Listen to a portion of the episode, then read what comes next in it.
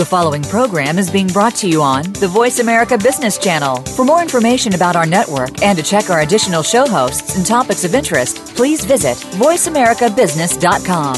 The Voice America Talk Radio Network is the worldwide leader in live Internet talk radio.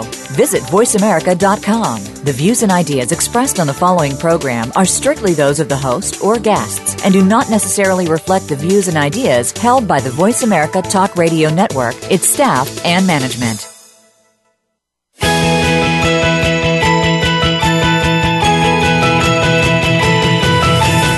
Entrepreneurs and business leaders that are making so much more than profit in their enterprises. They're also giving back to the community, and so can you. Welcome to Be More, Achieve More Inspiration for the Entrepreneurial Mind with host Chris Cooper. If you are looking to make the most of yourself and your business, then you will want to stay tuned for the next hour. Here's your host, Chris Cooper. Hi, this is Chris Cooper, and great to be back with you again for yet another week. And uh, today we're going to talk about how to master your market with uh, my guest, uh, Paul Charity. Before we talk to Paul, I'd like to say a big thank you to my guest last week, the Castle man, Roger Masterson, who talked about how he went from thinking he was stupid at the age of 27 to discovering that he had dyslexia, uh, to today being the founder of Celtic Castles and a very successful entrepreneur. And I love the idea that if you want to make a difference, you need to be a multiplier, uh, someone who can create a ripple effect through their work and affect their markets. Also, um, how you should um, work hard to keep um, building your asset base. And I spent time yesterday with Roger. We were hiking up in North Yorkshire and we were talking about business ideas.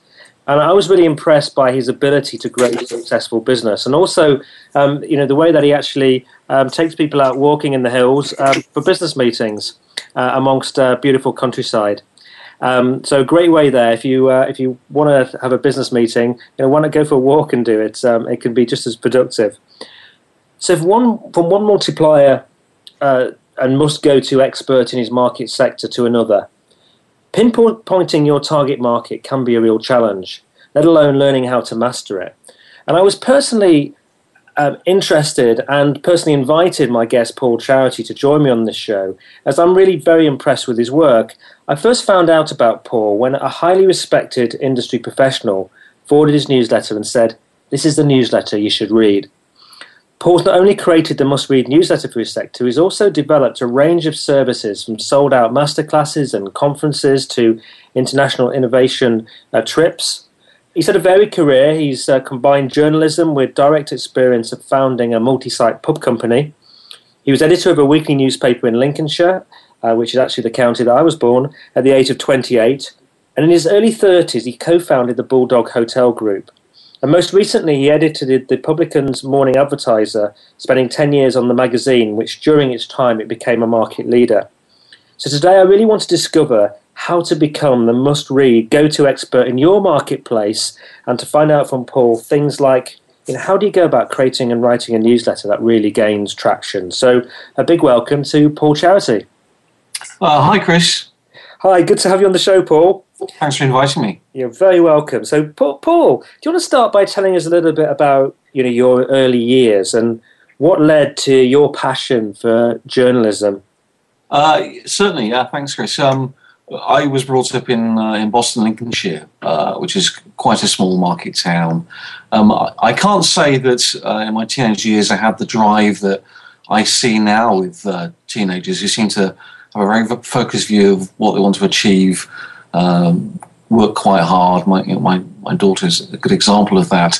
Uh, kind of drifted through my teenage years. It came eventually to finding a career, uh, I kind of more or less was backed into a corner and thought, what the hell can I do? And decided that, you know, I liked reading newspapers, I like gathering facts, information, I like writing. Maybe journalism was the, uh, the right uh, course for me. Excellent. And how did that, uh, you know, how did that kind of you know moved on from journalism there um, into the sector that you're in now. You know, I've been very impressed with with what you've done there, and you've, you've become the sort of must-read person in licensed retail, food service, tourism, and hospitality sectors over here. You know, what you what led you to move from that journalism to setting up your own business, and uh, how did the services that you offer come about? Um, well, um, it's kind of you say with a must read. Um, the, I mean, but uh, the reason I was always interested in hospitality was my, my parents came from that background. Um, they started a, a, a, a, cafe business in the in their late thirties, my early teenage years, uh, which went on to be a wine bar and a pub and nightclub. Oh, so I was I was always kind of versed in hospitality uh, and was a witness to them successfully creating businesses. Uh, and I, am probably someone that's uh, the risk adverse end of the scale. Um, but you know, I, I, suppose looking back, I, I watched them uh, serially start things uh, without too much concern about whether they'd, they'd fail. Um, you know, optimistic, convinced that it would work, and in each case, those businesses did work. Um, and I, I, don't think without that early first-hand uh, experience watching them start businesses that succeeded, uh, I might not have had the uh, the courage to do it myself later on. anyway, you've got you've gone and done that, and do you know you're just mentioning there that they, you know, they seem to, you know, just imagine them them succeeding, uh, as opposed to you know, maybe thought about them not succeeding, and yeah. um, you know, is that a, sort of been a key factor for you, really, just having that faith? I think it's a funny thing. I've, I've reflected on this, and uh, I remember hearing the guy that founded Wagamama, Alan Yau, talking about uh, how you know how you see uh, success um, panning out for, for business when you started, how much doubt you have in your mind and the value of that. And he said that by the time he launched the business, he's thought so carefully about every single aspect of the particular business that he has no doubt that it's going to succeed. It's a fully formed thing in his mind that he knows will actually uh, work when the doors open. And I remember talking to mum a couple, three months ago and saying, Did you ever have any doubt that you'd succeed? And she said, Well, that didn't occur to us. You know, we were just convinced that it uh, would succeed. Uh, I'm someone that's a bit more cautious than that and generally uh, think long and hard about every possible uh, problem. Uh, and um, but uh, anyhow, it came to pass. We we set the business up three years ago. Excellent. so you're three years in, but uh, you know we were just talking about the event you've got next week with yeah. 330 people going. I know you had one last week with 120, and and you seem to be you know selling out these events, don't you? You've, you've created something which yeah. is clearly attracting an audience. Yeah, no, I think it's uh, to go back to first principles and, and why uh, why I started Propel the, the kind of gap in the market I saw. Uh, it goes back to my, my starting journalism. Um, uh, and when I, I, first started, it was a very long, complicated, labor intensive process involving typing a story on a typewriter with a carbon folio, mm. having marked up, subbed, rekeyed, printed, driven in a van, newsprint wise, the newsagent, then sold three or four days often after you actually written the story.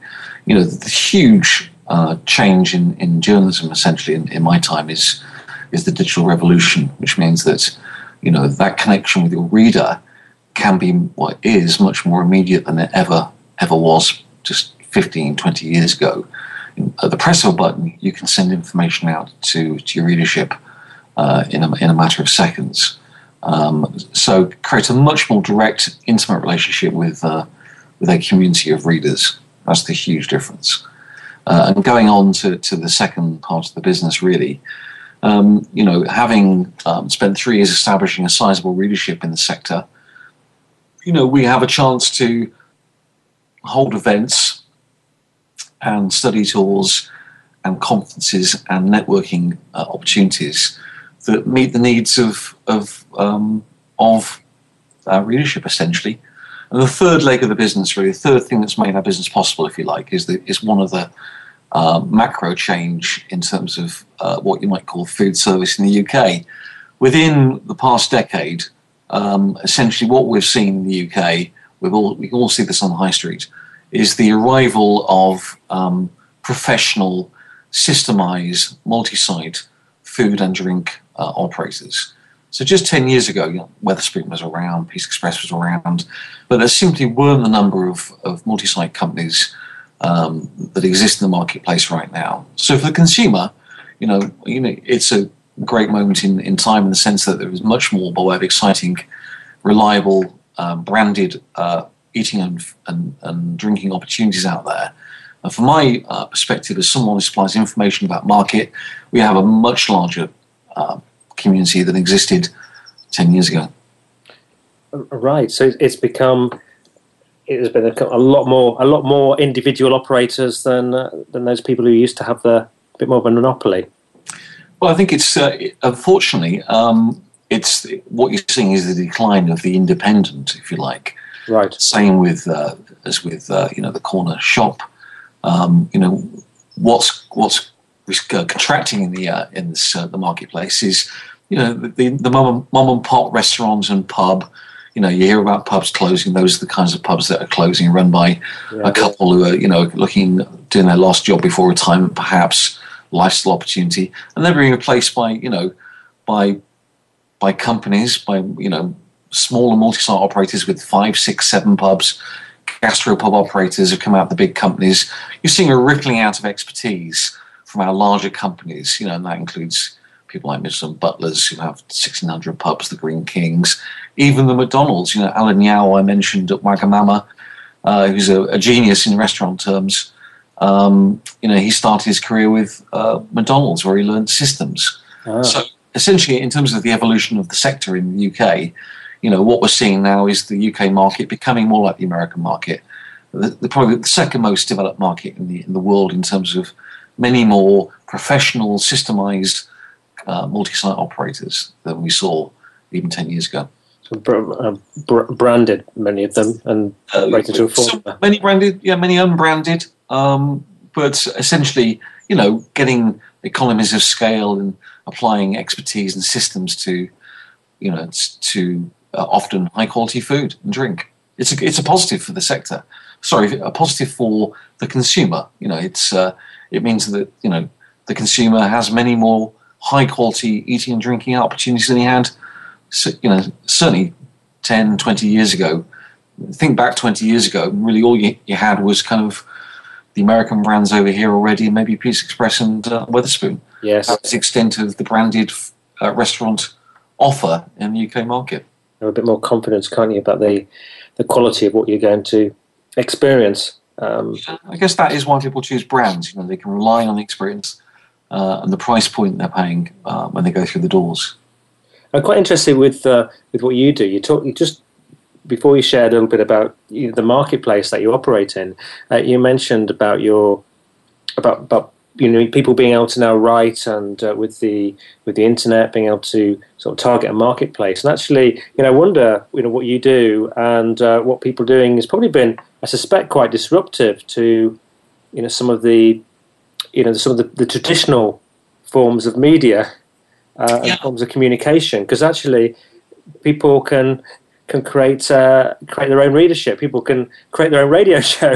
well, it's, it's the rise of the microblogger. Uh, yeah, it's it's it's a uh, it is a major trend, isn't it? And uh, there probably isn't a single uh, traditional print media company that's not uh, struggling with the challenge of how you uh, how you cope with this changing this changing landscape you know, and advertisers also, you know, um, are moving away um, at speed from traditional print media to, to digital and face-to-face opportunities and different types of, of marketing spend.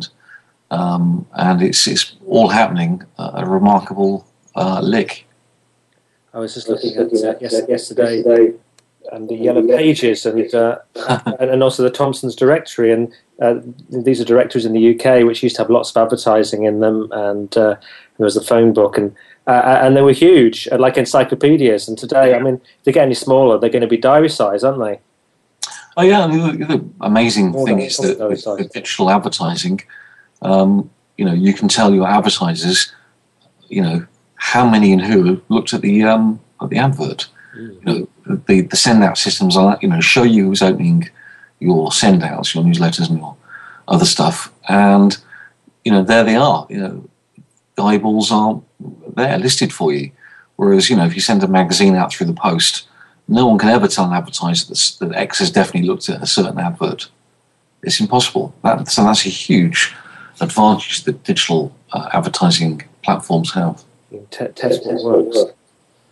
Yeah, well, you, like I say, you know, the, the systems like Mailchimp actually tell you who who's opened the email.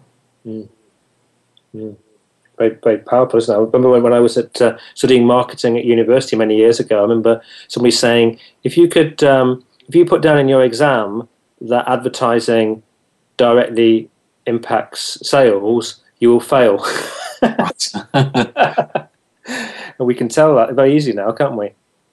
Yeah, there's still a bit of a mystery around marketing, isn't there? What actually has has worked and what hasn't worked. But uh, you know, at least uh, we have here, you know, a way of telling advertisers which pairs of eyeballs have scanned their advert. Mm. Doesn't mean they'll necessarily go on and buy, but uh, you know that that is a, a, a, very powerful thing. We've just got a couple of minutes to, to the commercial break now, but I, I wonder, just kind of quickly, as a you know, as a person of you know, I see as being someone of real influence in the, the sectors that you operate in. You know, what are the benefits and pitfalls for anyone who's trying to be, you know, someone of influence in their market?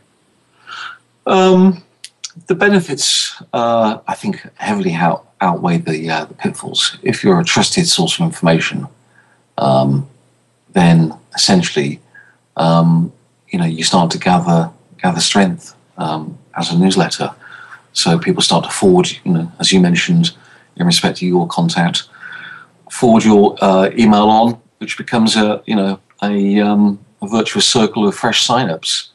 So, you know, we've only ever um, grown organically by word of mouth. We've never put people on the uh, recipient list without them, um, you know, knowing, as it were. So, you know, the, the benefits are enormous in terms of being able to go on and introduce events and conferences and study tours and, and networking events once you gather this community and have this position of influence. And it's really difficult to think of the pitfall, uh, any major pitfalls, except that you know the ones that come with uh, uh, any position of responsibility, and that's you know um, the editorial requirement not to sensationalize, to be fair, to be balanced, to uh, allow people to discuss an issue um, in a in a even-handed way, um, and um, you know when you don't stick to those time-honored editorial standards, then then there is a danger that you know you, your uh, your thing becomes discredited. So that, that is the major the major trap, if you like, or, or, or challenge sticking to the time-honored editorial um, standards. Really. Yeah. Okay, we'll come, we'll come back and talk more about your newsletter later because I think there's a lot of learnings from your experience that'd be really, really helpful to people. But we're, we're going to go into um, a commercial break now. Uh, and after the break, um, I did ask uh, Paul, you know, what were some of the sort of key components of mastering your market. So we're going to start to talk about some of those. Then we'll move into uh, some real specifics about um, creating, you know, fabulous content. So we'll be back with you again in just a couple of minutes. So do uh, hang on and join us.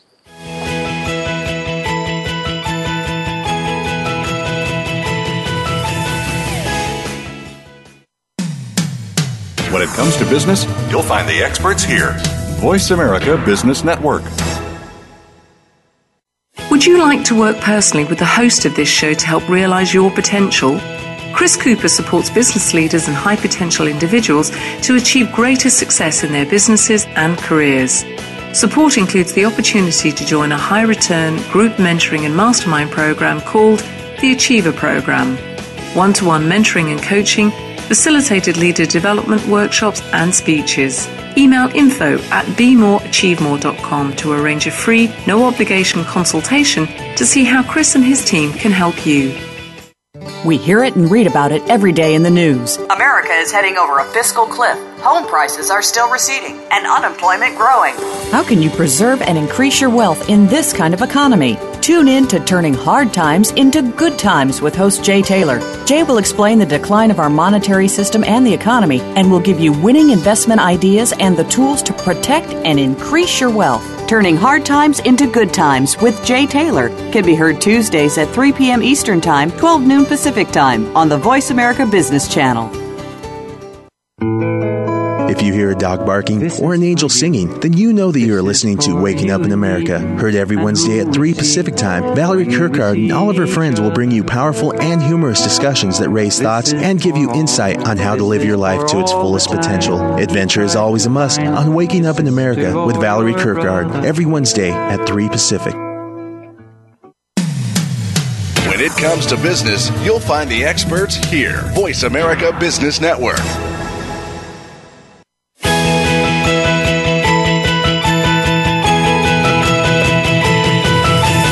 Tuned in to Be More, Achieve More with host Chris Cooper. If you have a question or comment about our show, please direct your emails to info at bemoreachievemore.com. That's info at bemoreachievemore.com. Now, back to Chris Cooper. Hi, this is Chris Cooper. I'm with Paul Charity, and we're chatting about how to master your market. And uh, Paul, when we were having our pre-chat, you shared with me some of the key components of mastering your market. And the first you said was you've got to really build your expertise. And I wondered, how do you best do that? Um, I, am not sure there's any kind of um, shortcut. You know, you simply have to, you know, it's the old 10,000 hours thing. Talk to as many people as possible, read as much as you can, just gather as much information uh, as you're able as quickly as you can. And feel like you understand, you know, um, how the market works, who the key players are, what the key themes are, um, and keep building. You know, it's a self-select process. Interesting in terms of our newsletter and who actually uh, you know reads it. You know, it's the, some of the best retailers in the UK. You know, self-select because they're still um, hungry for fresh information, and in a fast-changing market like the food service market certainly is you know you simply have to keep refreshing yourself every single day because it's it's all moving so quickly. And has your has your market always been you know very specific, or has the, you know the sending out of your newsletter and the people who have been attracted to it has that influenced uh, the market that you serve? Has it grown or? Um, well, the readership has grown phenomenally since we started organically, which is a sign, the key sign uh, that uh, people you know enjoy the information um, that we sent out. Um, and uh, as I mentioned before, you know, because the market's growing anyway, that's a huge advantage for us in terms of, of picking up uh, readers you know, each and every day. Because mm. you, um, I mean, just to help people understand you know, the, the markets really that you're serving, you're, you know, do you want to just articulate, uh, you know, who, who specifically, uh, in terms of its, you know, its pubs and restaurants and those sorts of things? Do you want to just share the breadth of it? Uh, okay. Um, we, you know, I took the view when we started that things had changed uh, in the UK marketplace. In that, once upon a time, uh, you know, I, I worked on a, a, magazine that was entirely dedicated to the pub market. The pub market, you know, was fifty thousand pubs ten years ago. Uh, sixty thousand pubs ten years ago is now around forty-eight thousand pubs. So it's contracted by ten thousand pubs. The reason it's contracted is that there are many more uh, competitors that arrived on the scene. So it's it's you know it's silly now to regard the pub market as standalone because its competitors are the coffee shops, uh, the people offering food to go, um, other food retailers. Um, the accommodation market isn't straightforward either. It's not just hotels. There are vast numbers of pubs also offering accommodation. So, you know, I started off with a view that essentially anybody operating in, in this market would be interested in restaurants, in uh, quick service restaurants, in coffee shops, in hotels, in any kind of serving of food and drink outside of the home. And also, uh, you know, the people that are offering food and drink to uh, eat in the home. So people like Domino's, and even people like the, uh, the supermarkets. And you know, uh, this morning, for example, we reported that Lidl had hired uh, a Michelin-starred gastropub chef uh, to start to develop uh, an own label premium food offer. So you know, um, Lidl would like to to pinch a few customers away from the gastropub market. Extraordinary thought, but you know, if you can buy really high quality premium food from Lidl for a fraction of the price it costs to go to a gastro pub, then you know might you give up one or two visits a month to buy Lidl food? You probably would. Yes. So this is a fresh competitor that you know the market needs to be aware of. So it's another. It's a, a market disruptor. It is a market disruptor. Yeah, someone doing something uh, that's very competitive for a fraction of the price. That's always a massive challenge to anybody in any marketplace. And you, um, you know, what you're talking about there, you, are very much all the time sort of understanding the market, and you're watching it, and you're listening to it, aren't you, and and learning from it. Uh, it are there the best ways to kind of accelerate your awareness um, of a market? Um, I it's a difficult one. It's a difficult question. I, uh, I just think it's a question of you know there is no magic dust you can sprinkle on this. You simply have to immerse yourself and uh, you know uh, create do- domain expertise uh, as deep uh, as you can, as fast as you can, and just keep on adding. It's almost a foot race to gather information. You know, the more information you've absorbed, the more chance you are of seeing you know seeing the stories that are really going to interest your readers. Perhaps an example yesterday was that uh, I was sent the JD Wetherspoon uh, magazine, and it's a 72 page magazine, and it's full of in house stories about fundraising, the kind of stories that wouldn't be particularly of interest to the, to the, the, the wider industry. But tucked away on about page 60 was a story about the new um, Wetherspoon pub at, at Stansted, which breaks new ground for the industry because the first time Wetherspoon is going to introduce a rotisserie offer. It's never done this before. Mm-hmm. Um, in a 7,000 square foot pub, so a giant airport pub. Um, so essentially, it's it was a bit of a needle in a haystack. You know, um, I had to read 72 pages of a magazine that's sort of fairly in house and not particularly of news value to the wider sector to find the one bit of information that uh, was clearly, you know, going to be uh, fascinating for the rest of the sector. That Wetherspoon has changed its food delivery model the first time to uh, start to offer you know, uh, rotisserie chicken, whatever. Yeah, so and you, um, you, in your key sort of key, key strategy that you um, have is to share what is important in your sectors, and you just um, you've identified the article there in the JD Wetherspoon brochure. Um, how do you tend to decide what is important for your market? And maybe you should just also just share um, how you communicate to them and the mechanisms you use because you're you know you're not just doing one newsletter a month, for example, are you? No, um, we. Um, I think a really important thing is to be um, to be part of someone's uh, daily s- schedule. So um, when you send out information, uh, people know when it's coming, and and hopefully even look forward to it a little bit. Yes. Um, and you know, the, the big question is when is the right moment in the day to send that information? Well, um, you know, um, we've decided, for better or for worse, that the best time to send our, our major chunk of information, which is 6,000 words, around 30 stories of market overview, uh, uh, the best time to send that out is each morning at 6.30. So, you know, um, 6.30 in the morning, it goes out uh, Monday to Friday to the uh, to the readership, and um, essentially, you know, this is a USP. we think this catches people over their coffee in the morning while they're travelling into work uh, with some downtime. So you know, all the moments in the day when when it might be timely, this might we, we think this is the best in the sense that we catch people before the day gets started. You set them up for the day. They have this this briefing they rely on um, to understand what you know what they need to know within 10, 15 minutes by reading, scanning the stories. They won't read every story, but scan the stories that are of interest, and then you know having set them up for the day.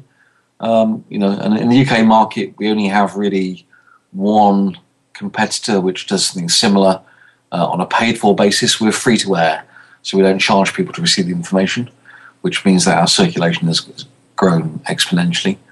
Uh, you know, what only one other competitor in the whole of this marketplace. That's not a bad position to be in. And then we top that up with with uh, with a, a send send out of breaking news as and when, and then you know that relies on on a judgment on what amounts to news that's important enough to actually interrupt people's day to tell them about it. So we might do one or two of those a day. Uh, then on a Friday, 11 a.m. Again, part of becoming people's schedule in the week we send out a thing we call the Friday Opinion. So once a week, we gather three or four industry opinions on burning topics, 800 words each, and send out an, an opinion, uh, standalone opinion email. People love opinion, people love perspective, people love insight. So above and beyond the news, here's people's interpretation of, of uh, you know, how they see the trends in the sector, arriving, as I say, you know, in a way that people can set their watch by. They know it's coming 11 a.m. On, on a Friday morning. Excellent. I think uh, the thing I noticed with your newsletter is, as as you'd said, it it besides um, maybe um, emails that have come from overseas for me, yours is right at the top of the, the, the fresh stuff for the day when I when I sit down. so th- I think that's quite um, quite smart. I don't just just sort of a, a thought here. I imagine compared to uh, some of the, the sort of printed magazines and things that uh, I know this sort of sector still has, you must have quite um, you must be quite disruptive in terms of you know you're there early six thirty and it's fresh. Yeah. Uh, how do you compare with with you know? You, you can be more. You're more fleet of foot, I would imagine, and flexible.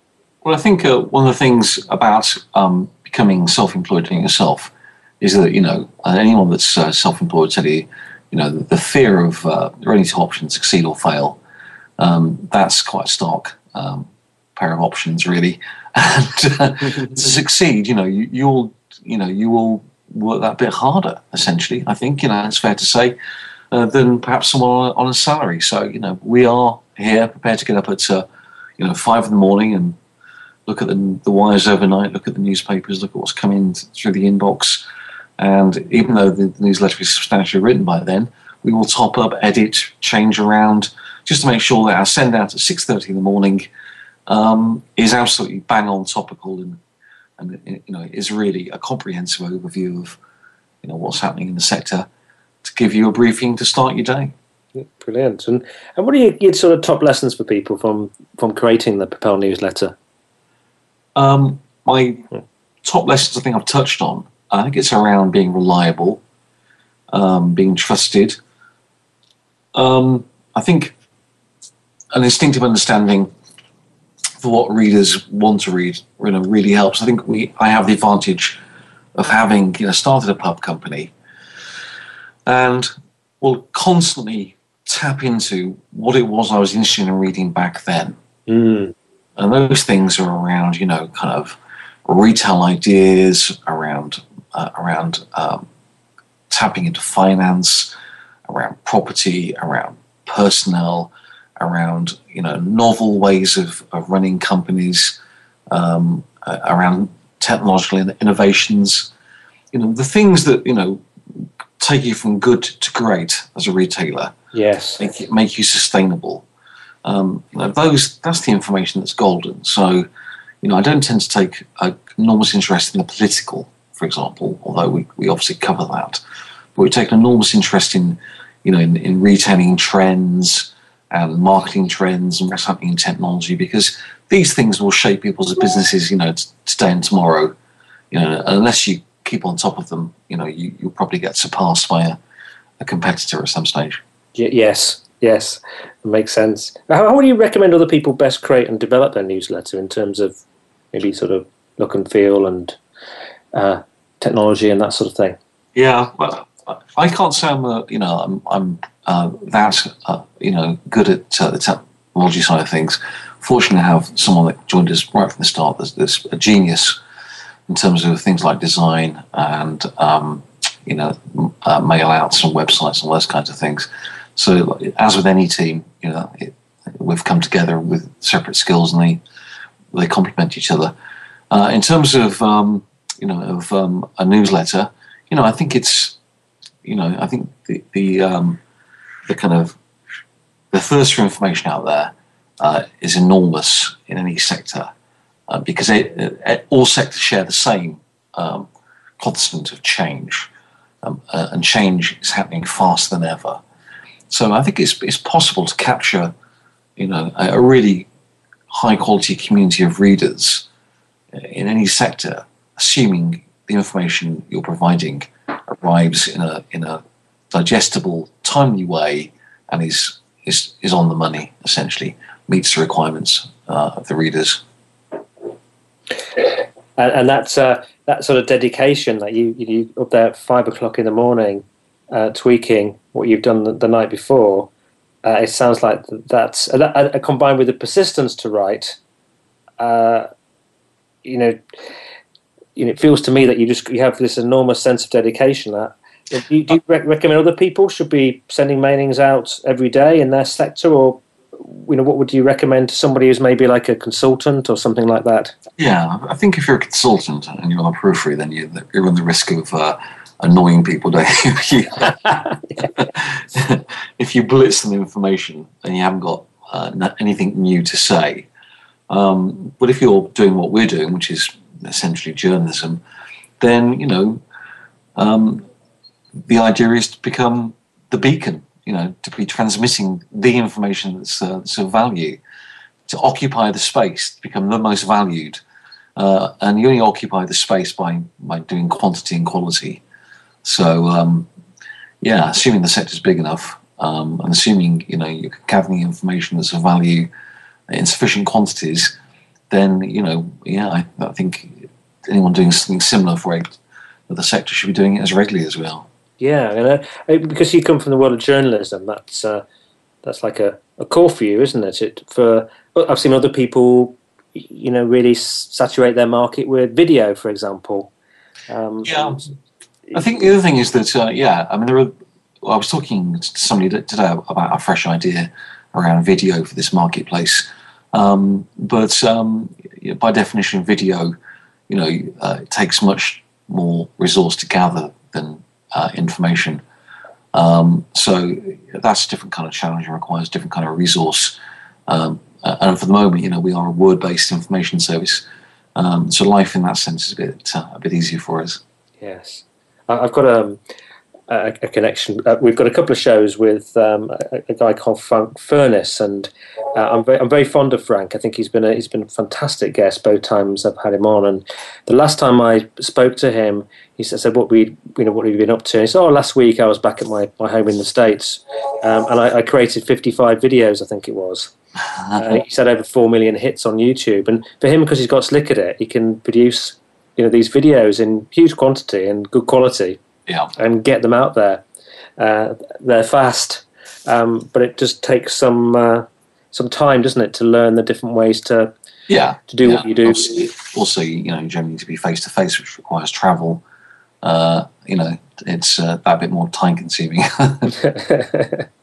Definitely. Well, we're going to go to commercial break again um, right now, and uh, we'll be back with you again in a couple of minutes for some more information around uh, things like newsletters and maybe able to touch on events as well if we've got the time. So, yeah. we'll be back with you again in just a couple of minutes.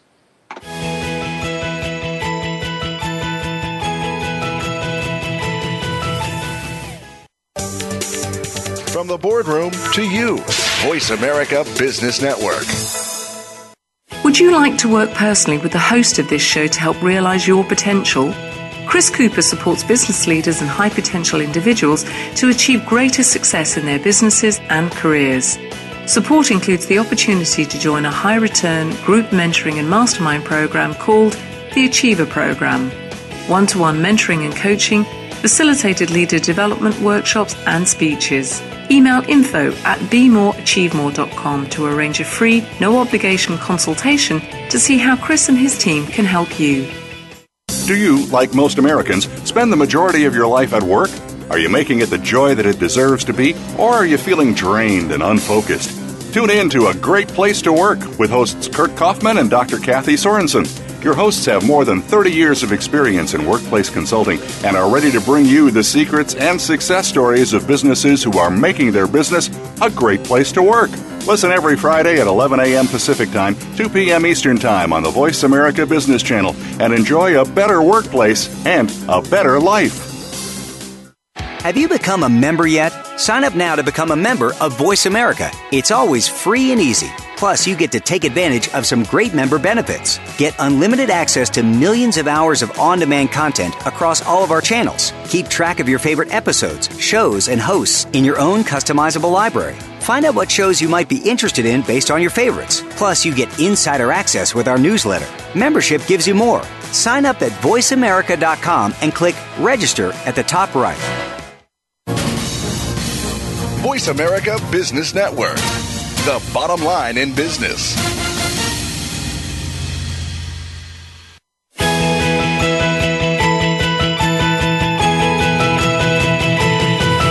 You are tuned in to Be More, Achieve More with host Chris Cooper. If you have a question or comment about our show, please direct your emails to info at bemoreachievemore.com.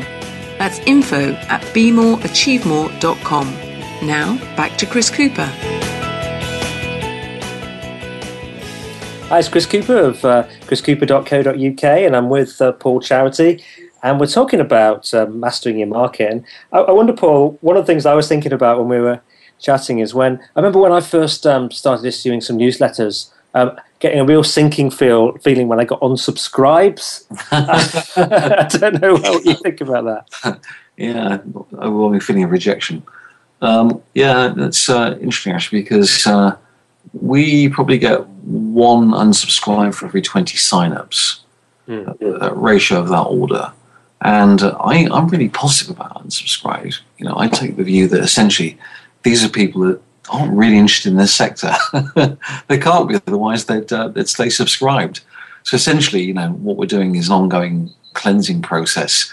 We're gathering you know, many people that are interested in the sector and losing those that have come across us by mistake or aren't truly engaged or you know occasionally moving on. You know people do leave the sector uh, to join other sectors uh, and their interest has uh, has waned. So it's uh, it's a natural kind of you know uh, evolutionary process and I think a, a, big positive. And to start with, you know, the team would say, "Oh no, I lost somebody, I lost a reader," and, there is a party who takes it personally, you know, at the start. But uh, you know, essentially, you know, you can see the pattern over time. We seldom lose someone that actually operates a pub, a, a restaurant, a food service outlet. We lose uh, the occasional peripheral supplier that for whom this isn't the major market. So you can see the pattern, and it's uh, you know it's, it's it's positive on the whole. Yeah, I suppose some people uh, some people don't get into the habit of reading and uh, they're just clearing their inboxes out sometimes. Uh, it's nothing personal, is it? It's uh, well, some people aren't big readers either. Yeah. Yes, I know someone who runs a big publishing company and he doesn't really read a book very often. Um, he's great at his job though. But um, so I wondered then, um, any tips on creating valuable content and writing it? Um, like I say, I, you know, I think the important thing is to get into the head of of of some sort of composite reader, uh, and you know, the, once you have your domain um, expertise, you know, you've got the stage where you feel like you know the kind of content that your reader uh, really uh, wants to read. So, you know, there is a process, I guess, in terms of of getting to the stage where you understand or feel you understand what your readers are looking for. And I guess there are other ways you can you can do that. You can actually uh, hold some focus groups uh, and ask people. Um, but I, you know, I also believe, I firmly believe, from years of editing magazines as well, that a lot of people uh, don't actually aren't actually able to articulate the kind of content they're looking for until you supply it to them. so yes. it's not always easy, you know. Uh, when you start producing the, the, kind of right kind of content, then you get, you know, it's amazing how you can create some cut through engagements. People suddenly say, I love that. I've not seen that kind of thing before. That's the kind of content I'm looking for. And more of that, please. Um, so, you know, it's, uh, it's part art, part science, I think. And some, sometimes something just lands at the right moment for people too, doesn't it? it yeah. It, uh, but for other people, it's not relevant. It's it's uh, well, that's the other thing. Everything you write will be relevant for every every person that reads you. It's a bit like you know a TV schedule. You know, you'll attract different people, different things you write, and part of it is essentially laying out, you know, what you might call a, a buffet of information, a smorgasbord of information. So you're confident there is something there for everybody uh, in the readership. You know, you know, you might, you know, it might be different. Uh, different sort of parts of the sector different readers, but it's all there. Essentially, if you want to find out what's going on in the sector, you know, something in the newsletter will be will be highly relevant to the part of the market you operate in. Mm. Do you do you have any? If you're writing, say, um, I can use the example because uh, you asked me to write something for your your magazine um, for an article or something. Should it have, you know, do you look for it to have certain, so many key points? Does it need to have a great title? Uh, yeah, I, tips because I, I, was a little bit, um, you know, a little bit challenged by writing the article myself. 25, yeah, twenty-five percent of the time when, when I invite somebody to write something for us, I tend to say they'll say to me, "What do you want me to write about?" Uh, I will say, "Let the subject choose you." Mm. So, um, when you sit down at your keyboard and you start to think about what you're going to write about, something will just naturally rise to the top of your mind that you really care about. Yeah. Uh, and that's the thing that you should be writing about, not the thing I tell you to write about. So invariably, we're tapping into your own domain expertise, your own experiences as a writer, and uh, you know, by some kind of magical process, the subject will uh, will come to the top of your you know your brain when you uh, when the moment comes. So that's my approach to uh, to let people discover that that subject and trust them to to uh, you know write about it with with you know, the passion that will naturally f- flow forth once they've uh, once they've, they've, found it, if you like. That's a that's a really good recommendation. That um, do, do you um do you I mean in terms of things like some people are you know really great at grammar and they're really kind of spot on with it. Do you, how how important is you know great grammar? Um, thing is, nobody's got perfect grammar. You know, it's one of those things. Um, you know, I remember somebody writing that there was a, a sub editor on the, on the New Yorker who believed that was, there was no end the amount of clarity you could produce, bring to an article by adding commas. Um, so it's a, it's a bit of a, a, a mute subject, really, uh, and most people tend to have grammar that's not not brilliant. But you know, that's my technical professional background, so I can I can correct that as long as the, the thinking's there. Yes. And the, the bits of of uh, technical stuff around grammar, the twiddly stuff, we can sort that this end essentially. That's, that's good. My my wife left me feeling a bit insecure uh, a while ago, uh, two or three years ago. She's absolutely brilliant at grammar. She's slightly dyslexic, actually. she's brilliant at it. I'm very good at naturally at spelling, so we're a really good team. But um, she looks at my grammar and just despairs. it's like, uh, it's like feeling a bit insecure about it. Yeah, there are a few of us grammar Nazis out there still, kind of, you know, essentially you know, depressed at the thought that uh, no one knows where apostrophe is going. and people are still confusing fewer and less and all those kinds of things. But um, you know, it's not it's not the most important thing. It's the thinking that's the key thing in terms of contributing articles. We can sort out the, the grammar descent. Excellent. Excellent. So let's let's move on to um, talking about the this whole kind of uh, group, sort of you you described it to me as kind of outreach services that you that you kind of now offer. Um, t- tell us a little bit about what you do offer. Um, as yeah, no, having established this information platform that goes out on a very regular basis, there's the opportunity to to essentially um, reinforce the sense of community by creating a, the, a series of events for this this marketplace. So the uh, the trick here is to work out where the gaps are, and then go out and and fill them and once you start to, to, to run successful events, you know, you're creating a tremendously powerful virtuous circle in that you get to know many more people on an ongoing basis who come to you with their stories. They come to you with their stories because they re- receive the newsletter, because they attend your events and they get to know you. So you're creating, you know, quite a, a powerful thing going forward. So since we launched um, three years ago, we've looked to add four events uh, per year. So we're going to our fourth year right now uh, two weeks into our fourth year. We have, for example, tried to meet uh, training requirements by, by running masterclasses. So we, we've teamed up with the, the leading academic in the UK and the, and the US to offer a one day masterclass in running multi site units. The big challenge for anybody in this marketplace, a social media masterclass. Uh, we have networking events. So, for example, you know, we noticed there was no no event that allowed people with great ideas but no money to meet people with money and, and no ideas. the banks um, and, and, others. So we, we launched an event where essentially, you know, up and coming companies with three or four really successful sites, say, and essentially, you know, now trying to look for the funding that will allow them to power ahead, get to meet, meet the people, the private equity people, the venture venture funds, uh, the banks, um, angel investors who will uh, possibly prepare to back them. Uh, we do um, things like there's nothing like seeing things firsthand. And the wonderful thing about this sector is that people are really, really happy to share what they know, what they've learned. So we uh, we organise study tours. We, we launched one two months ago that was essentially a big coming trend in this market is craft beer. All of a sudden, there's a huge fascination among consumers with, you know, with provenance, uh, with quality ingredients, with flavour, with quality, you know, low batch production beer. So and retailers have, have noticed, so they've massively expanded their, their craft beer offer, if you like, started brewing on site. So we took, you know, took people around some of the best craft beer pub and bar retailers in London on a day tour. Uh, in May, we go to Chicago um, with 40 of the industry's brightest and best to explore upcoming food concepts in Chicago, to go to the biggest restaurant conference uh, on the planet, uh, you know, swap ideas, and uh, have a nice time. You know, people in this sector tend to be quite sociable.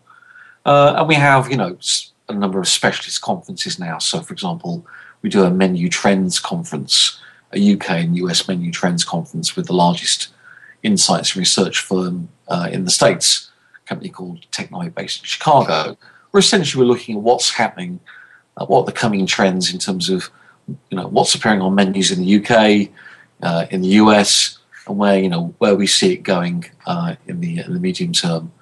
So in each case, you know, we are essentially spotting an area of the market where people need information uh, or greater understanding and learning, and trying to know, meet that uh, that requirement.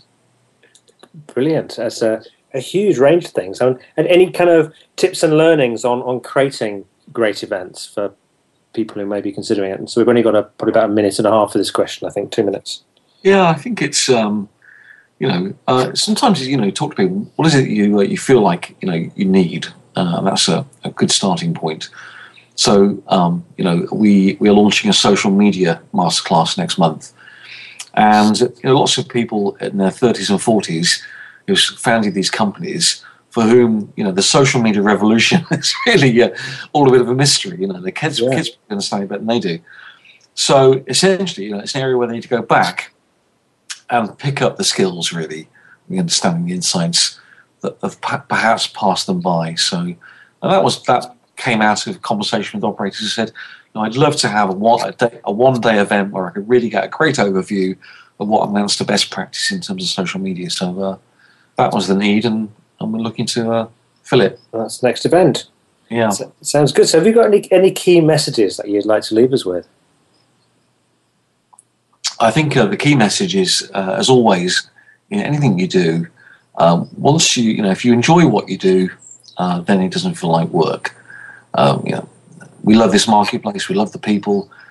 Uh, it's exciting, endlessly interesting, uh, and you know, therefore, nothing we do feels like work. Particularly, we're just sort of following a hobby across you know 50 hours a week. and you've and you've been able to sort of leverage it and so it develops a you know cash flow and your business is growing and so it's wonderful, isn't it? That's the, the, the happy outcome, I think, of working in an area that you really enjoy, which is this, always the starting point always a starting point. But Paul, it's, really come across today that you, you really enjoy what you what you do, and you know, full congratulations from me in terms of what you've achieved in three years, which I think is uh, I think is phenomenal and really inspiring, uh, and some really great tips and ideas in there uh, for anybody who's looking at um, you know, becoming known in their marketplace and uh, and wanting to you know write newsletters and then build a, a business uh, on the, the, the back of all of that. Um, insight. So thank you so much, Paul, for joining us today. Thank you for inviting uh, inviting me on. Chris. You're very welcome. And if you want to find out more about uh, Paul Charity and Propel, um, www.propelinfo.com. Is that correct, Paul? That's right, yeah. Excellent. And if you've got any questions or feedback, um, please send them to me at chris at chriscooper.co.uk.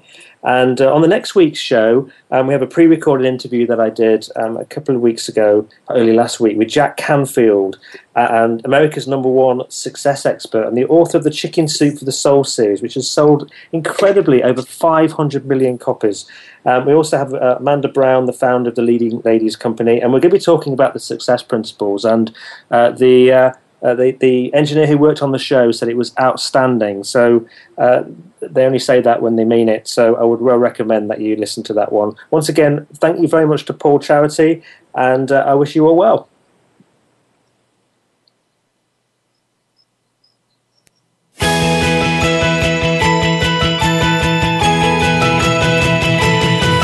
Thank you for listening to Be More, Achieve More Please join your host, Chris Cooper, again next Friday at 8 a.m. US Pacific Time, typically 4 p.m. London on the Voice America Business Channel.